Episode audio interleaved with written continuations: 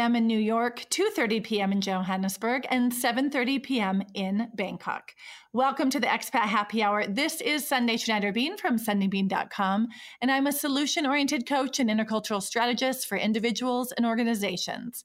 And I am on a mission to help you adapt and succeed when living abroad and get you through any life transition.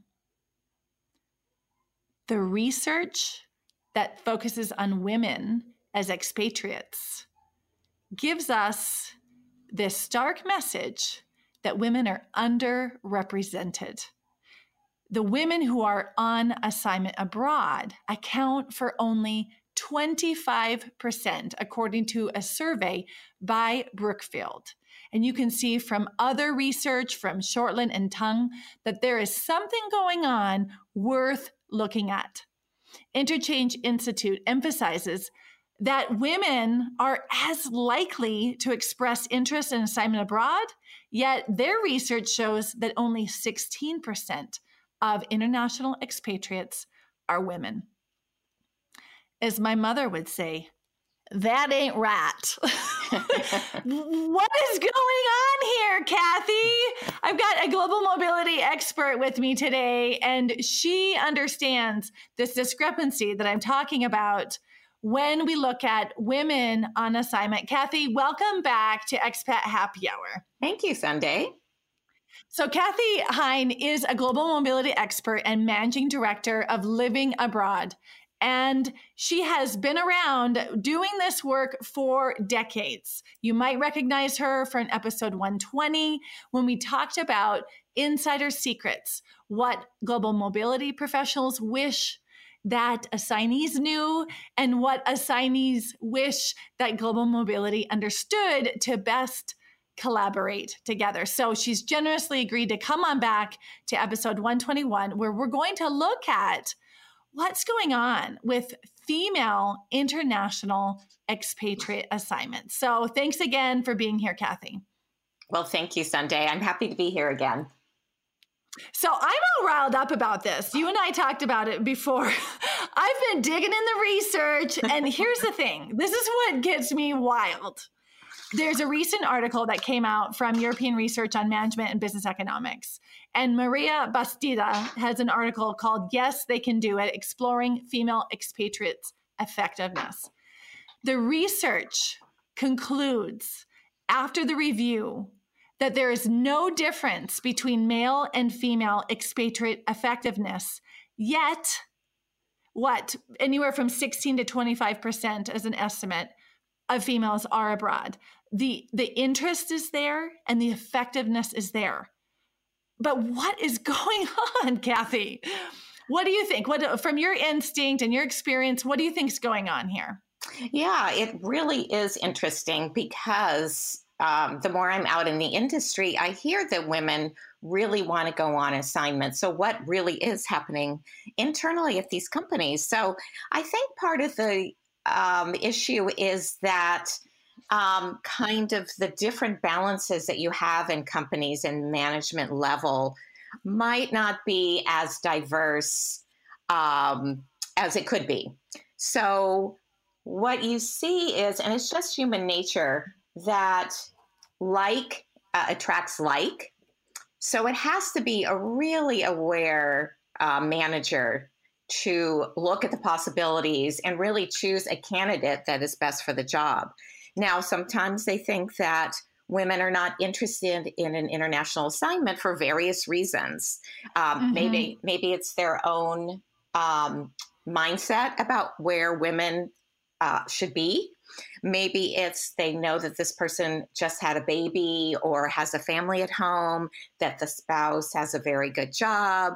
They're making all this up, you know, in their minds, in their heads, without really having a discussion with a potential candidate. This is such an important topic. You're talking about the assumptions that they hold. And I think there's two things going on here. One is the assumption um, based on what, what that person in their heart probably would call common sense. Yes. Right? Exactly. But not according to the other person unless it's established together. The other thing I think is really frightening, Cathy, I had happened to me um, when I was in a leadership position, I had my I was pregnant with my second child and I had a conversation with a leader in the organization about how the the actual point of the conversation was how I'm going to um, fast track training in my VP, so to speak, because I would be gone for maternity, and that's so important that I have someone to do the work while I'm gone because I'm taking on you know more leadership, and it's really time to make that happen. So my conversation was about up leveling my leadership and fast tracking who I'm training in and how many people in, in, essentially. And what was interesting is the person subconsciously the person said to me something about me working 40%, like reducing how much I worked. So the actual words in the conversation were about me increasing my leadership, but there was something going on from like an unconscious bias perspective mm-hmm. that caused the person to think they heard that it was reduced. it's just crazy and so this is so so frightening because we've got things that are going on our, our unconscious bias is present in everybody exactly right no one is you know uh, uh, exempt from it and if we're not explicit about our intentions and our wishes, then we leave it up to the unconscious bias and assumptions, untested assumptions of other people. It's pretty it's pretty terrifying, isn't it? Absolutely. Absolutely. So the um, the research that I was looking at just recently from Anne Copeland and Saskia Meckman that you can find on the FIGT website, Families in Global Transition, they talk about there are a lot of areas, but two of them that you just mentioned was one different treatment. And then later, I want us to talk about different roles, but different treatment. What you're saying is they are overlooked because the person in charge assumes there isn't an interest. Exactly. Right? Exactly. Or, right? Or they're overlooked because they assume they won't be successful, maybe because they understand the cultural complexity or the security challenges there. So let's talk about that a little bit. Let's let's brainstorm what can global mobility do or HR professionals do to um, alleviate this differential treatment? And then what can the assignee do?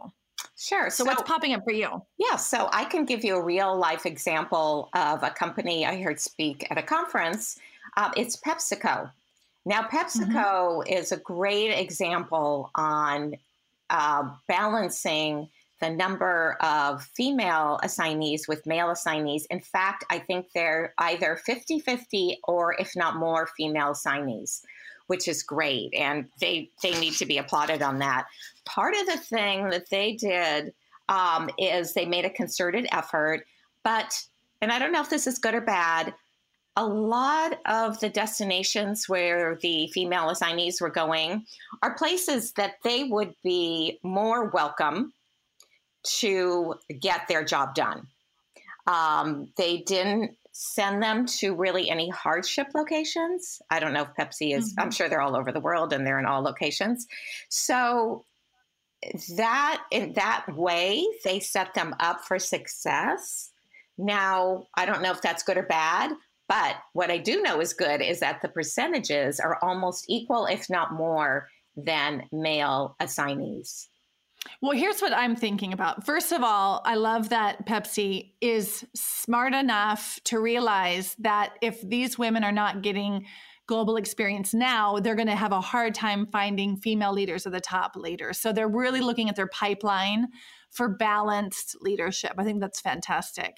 When I hear that, I I do get it. They would like to send people to context because let's admit it, being a female in this global society where violence against women is higher you know hierarchy orientation might dictate discrimination against women in uh, some areas more than others. Pepsi's saying let's let's set up the best context for success. And what as interculturalists, what I would recommend is then once those women get some stripes abroad and working internationally, they are then best suited to go to the harder locations, right? Absolutely. Where they've built up some negotiation skills in some dynamics that might be complex. And then they're actually up leveling the ability to serve the entire planet um, instead of just those other locations, right? So I, that's great. Kudos to Pepsi on that one. Now, you did ask me about what things HR can do. And one of the things yeah. is to really review their company policy. It has their company policy evolved that it would better address some issues of female expats. The other Okay, thing, like what? Like what? Like what should what should people be looking for? I think they really have they have to really pay attention to the family portion of it. What do they have to support the family? Um, because you and I were talking a little bit about um, an accompanying spouse, male spouse, um, that, and you had mentioned that you find that companies are giving them a larger allowance for the accompanying spouse. Um, versus if it was a female accompanying spouse. But I think the issues are to they need to make sure the policy includes certain things like maybe it's and if they're taking care of a parent that they need to mm-hmm. include uh, an extra trip back home so they can check on the mm-hmm. parent oftentimes that care of the parent falls to the female member of the family um, other things like what about your children how are they going to be supported and even though with the male assignee they are supported in that same way um, what other things that they can add to the policy to make it more um, that they could take whatever those issues are off of your um, what you're worrying about off of you so you can focus on the business at hand Right. I mean, it also goes along with um, how they update their policies. Are they looking at um, sort of like a heterosexual version of a married couple, or are they counting same sex partners? What qualifies an accompanying partner? I've seen some really progressive changes in several corporations lately to say you bring your partner, and they they're very open in general in terms of how you define your partner to sort of reflect what's really going on um, in society. So that's nice to see some of those changes one of the things I think is interesting is, um, you know, when we look at some of the research from Women Don't Ask, uh, that Harvard based book, the author is escaping me right now, but she talks about how women are afraid to ask um, for more salary or what are the policies to sort of empower people to understand what is standard in the industry, what policies are going to support the family best, and then check out if those policies are in alignment when you're shopping around for assignments. Exactly. I think. What um, about? No, oh, go, go ahead. ahead. No, go ahead. I was going to ask, what about the um, uh, what about what else can HR do to really reduce the stress on the assignee or help them be accepted in a local culture that might not um, be as uh, equality based when it comes to gender? Well, I think that one of the things they can do is introduce this um, new assignee, female assignee, to the host country as the expert. They are the expert. That's why they're being sent there, regardless of gender, so that when they get there, they are seen as the expert. They're not seen as female or male. They're seen as the expert in in that particular whatever they're sent there, whatever job they're sent there to do. Um, yep. That's really a big one. Also, uh, I think they need to provide diversity and cultural training not only for the assignee and the family and spouse, but also for the colleagues in that host location because mm-hmm. there's a lot of stereotypes and there's a lot of generalizations. So help them vet through what those are to um, welcome that person as best they can to do the best job that they can. And absolutely, I think communication, I mean, that's in every area of our lives. Communicate, and we hear that all the time. And a lot of times we live in our heads. So I think, you know, on the other hand, you know, also the female signing needs to ask. I think you brought, just brought that up, but ask for what they need.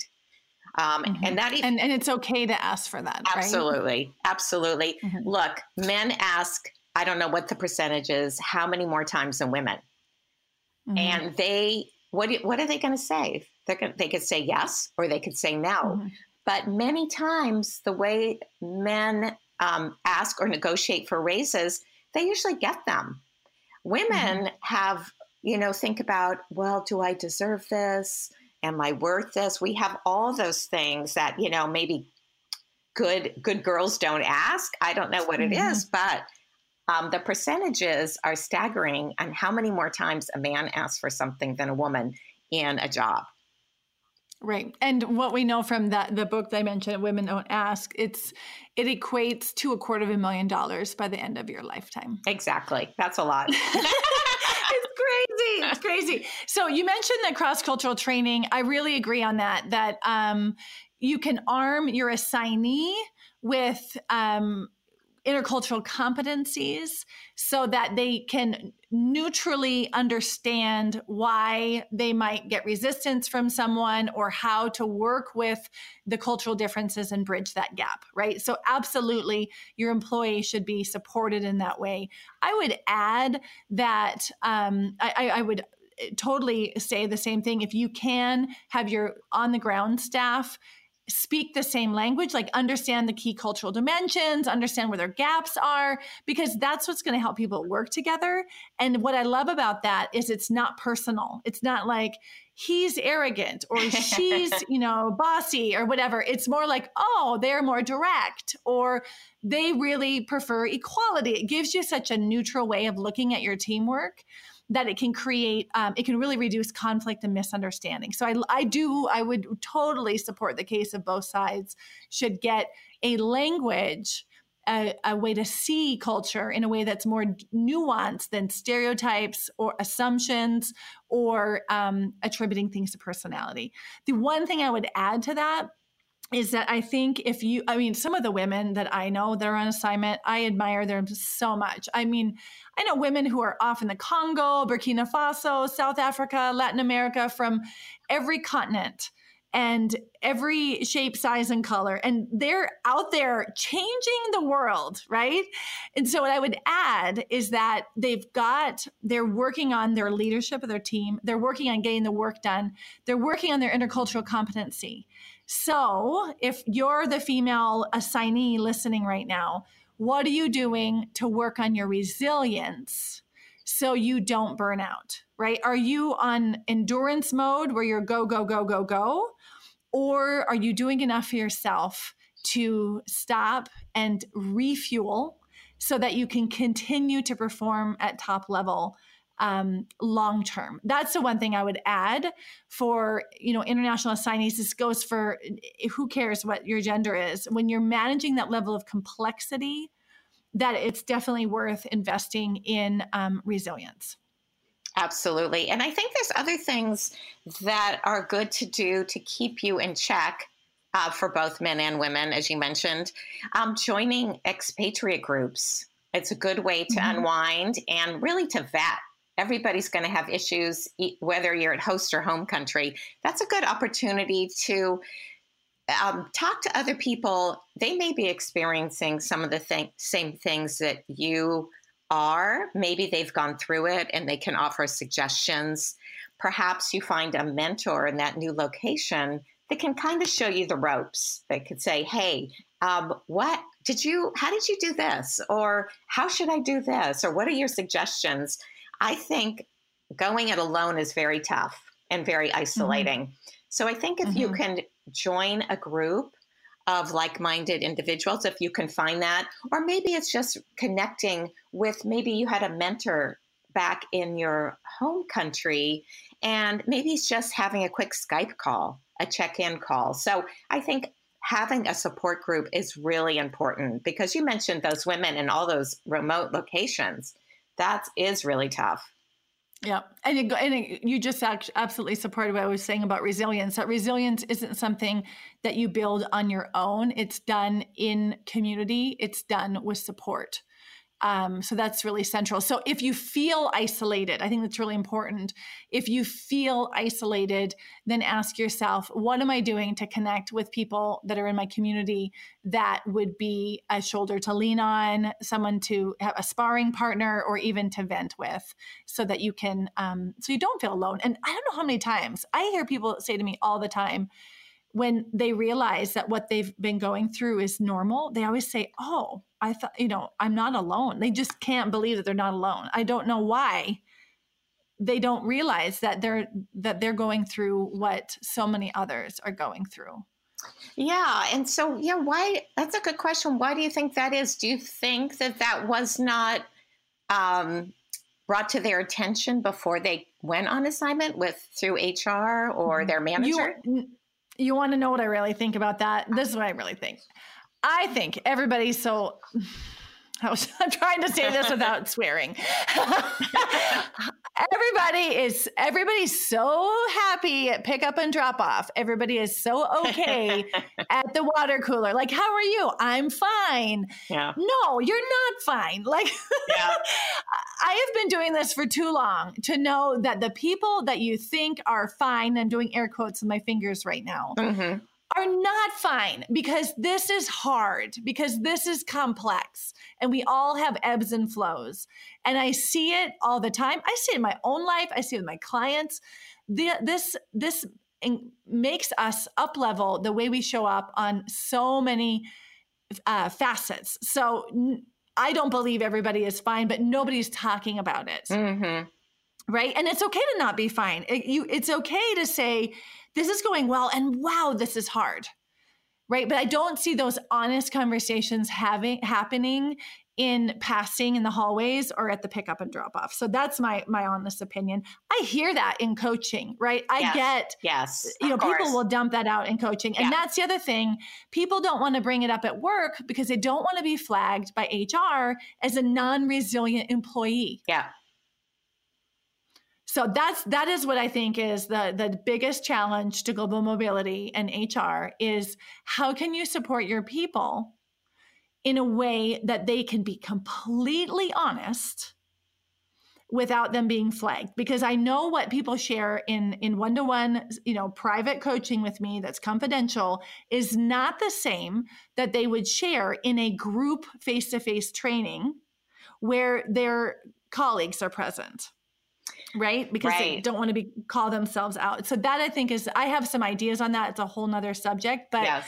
that's what i think is going on yeah well that makes sense that's if you're going there in some type of leadership position and on top of it you're female you don't want to be seen as weak mm-hmm. but you right. do but you, we do have some very good problem solving skills and That's right.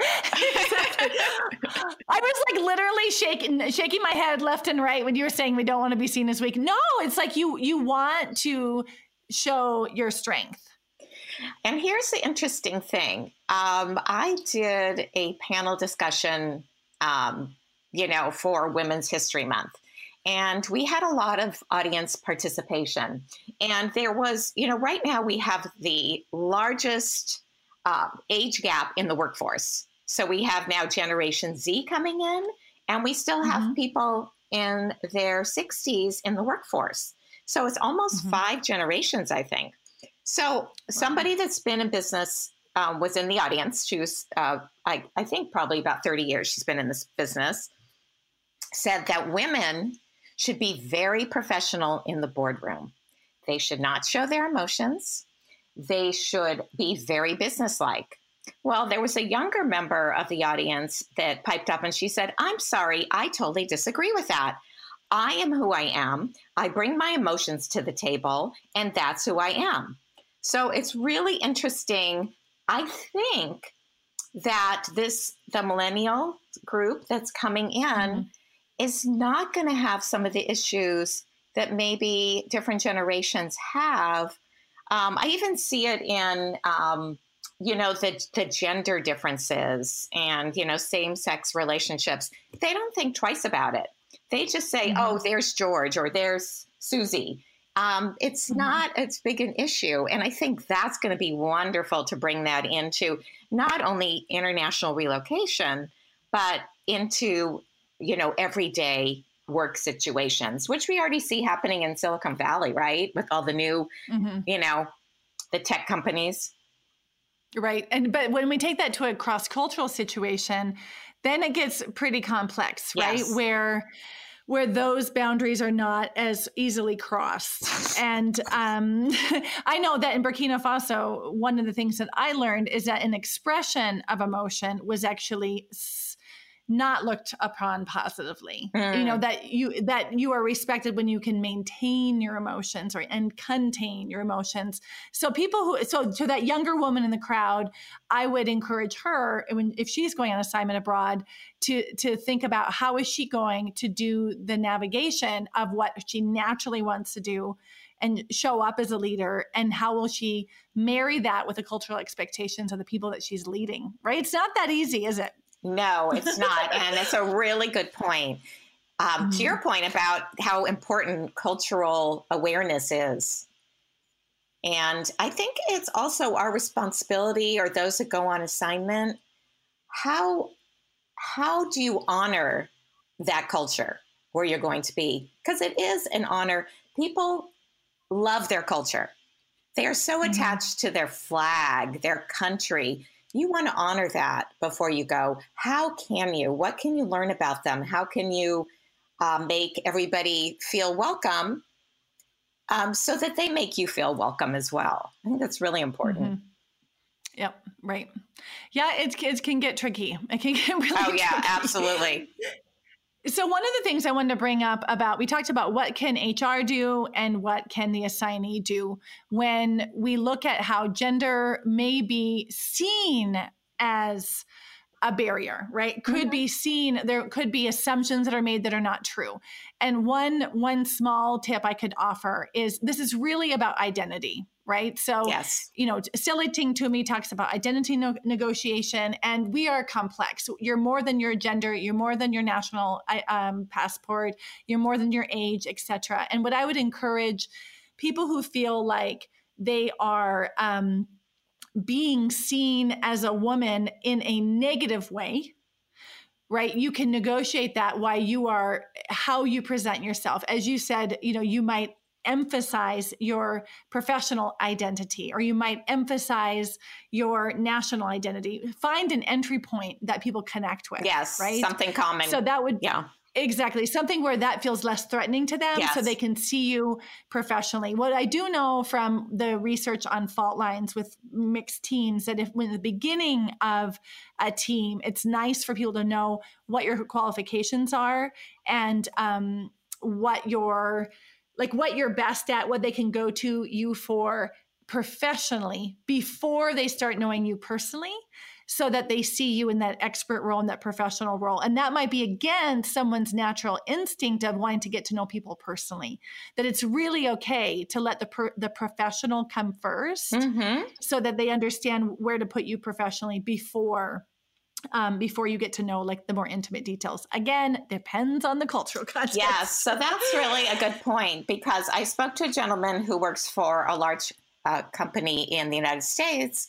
He was talking to one of his employees who uh, works in a different state, and his employee is Muslim. And he was asking mm-hmm. him. He there was a he said the the employee said i'm taking off these days for a religious holiday and the manager said well oh well, what is that what can you tell me about that well the employee got super uncomfortable so you know that would have been a good um, a good training for him the manager for cultural mm-hmm. nuances mm-hmm. and things like that so it really is a fine line i think respect goes a long way if you have mm-hmm. any any questions? If you find yourself in an awkward position, respect and understanding of the other person what goes a long way. Right. And this is the tricky part is we can't understand someone else unless we have a really good grasp on um, their cultural context. We just can't. We can't assume that someone would tick like we tick. I mean, I've had too many years abroad and too many surprising situations to to allow myself to to you know expect that a contract is really a contract or that you know people will give notice when they say they'll give notice or whatever things that i would see even as unethical could be a normal cultural practice um, so it really asks people to up level um, how they're showing up with their intercultural competencies. Uh, what we just have a few minutes left. Um, we talked about this really smashing through the assumptions that people have. That what we know is that from the research, there's no difference between male and female expatriate effectiveness. We've got you know, crappy uh, female expatriates, and we've got crappy male expatriates. We've got high performing females, we've got high performing males, right? So the assumption is their success rate will how should we say? We need to break the assumption that their success rate might be dependent on gender. We need to break the assumption that they may or not be interested. We've said we need to really ask and put that on the table mm-hmm. instead of deciding for them. What else do you think is important for women who are international assignees to keep in mind or for HR so that we can truly support moving the needle on this, you know, 16, 25% to get to more uh, equality? Yeah, so that's um, a good a good question. Um, again, don't assume because they're women they're not going to be interested in an international assignment. Now, conversely, women don't forget to raise your hand. Let your manager know, let um, whatever groups you're working in know that you are interested in an international assignment.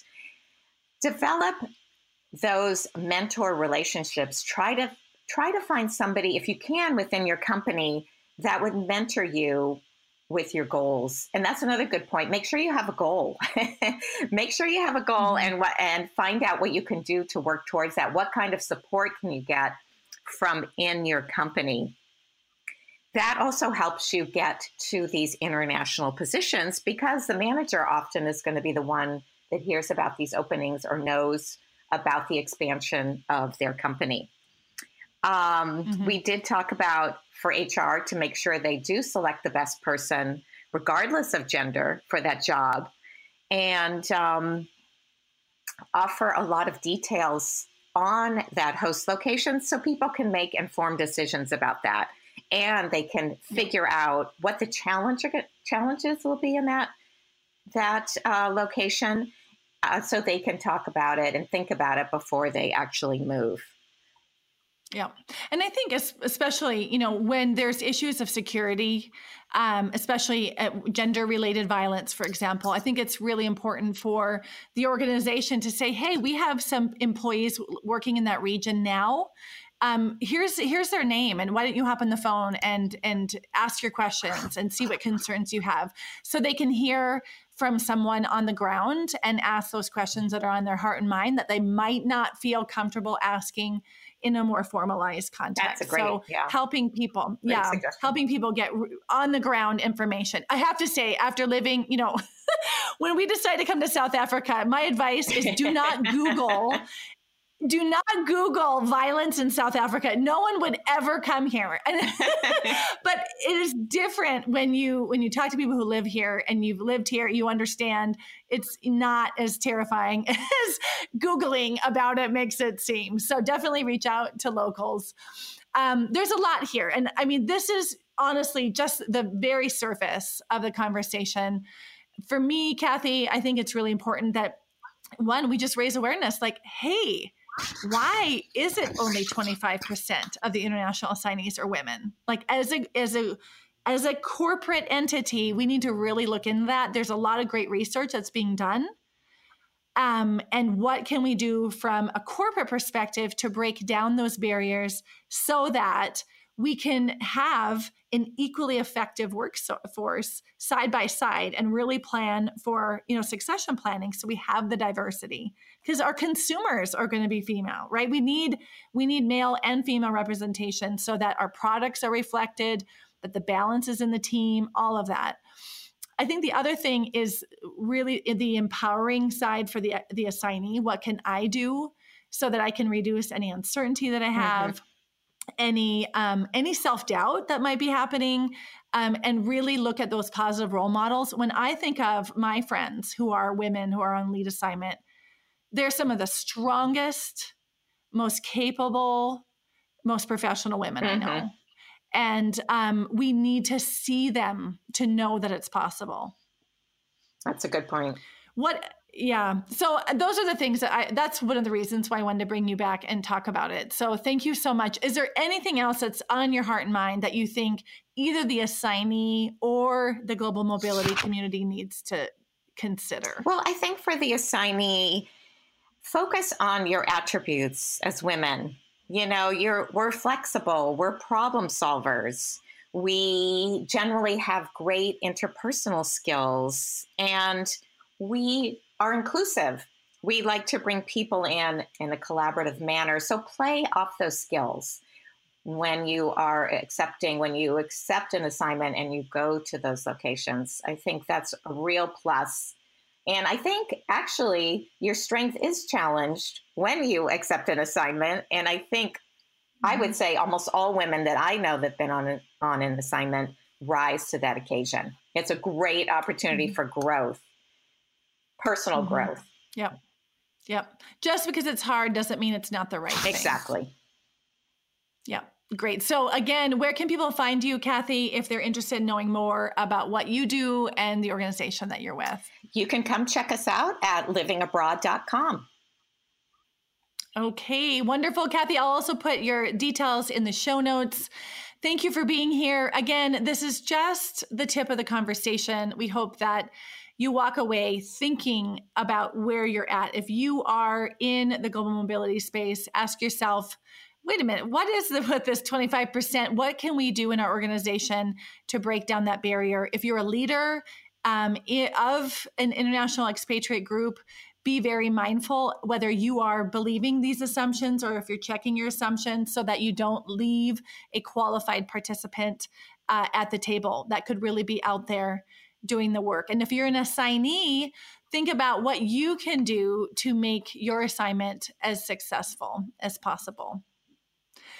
So there you have it, folks, touching the surface on female international assignees. I'm going to leave you with the words from Vance and McNulty in their 2014 article in the Journal of International Studies of Management and Organization.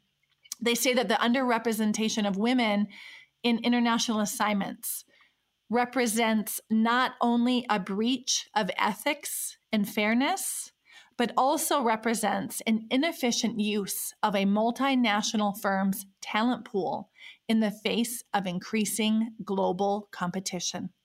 So, if that isn't reason enough to pay attention, I don't know what is. Thank you. You've been listening to Expat Happy Hour. This is Sundae Bean. I'll leave you with two quotes from women that you might know as leaders. Sheryl Sandberg says, If more women are in leadership roles, will stop assuming they shouldn't be. And in the words from Margaret Thatcher, don't follow the crowd, let the crowd follow you.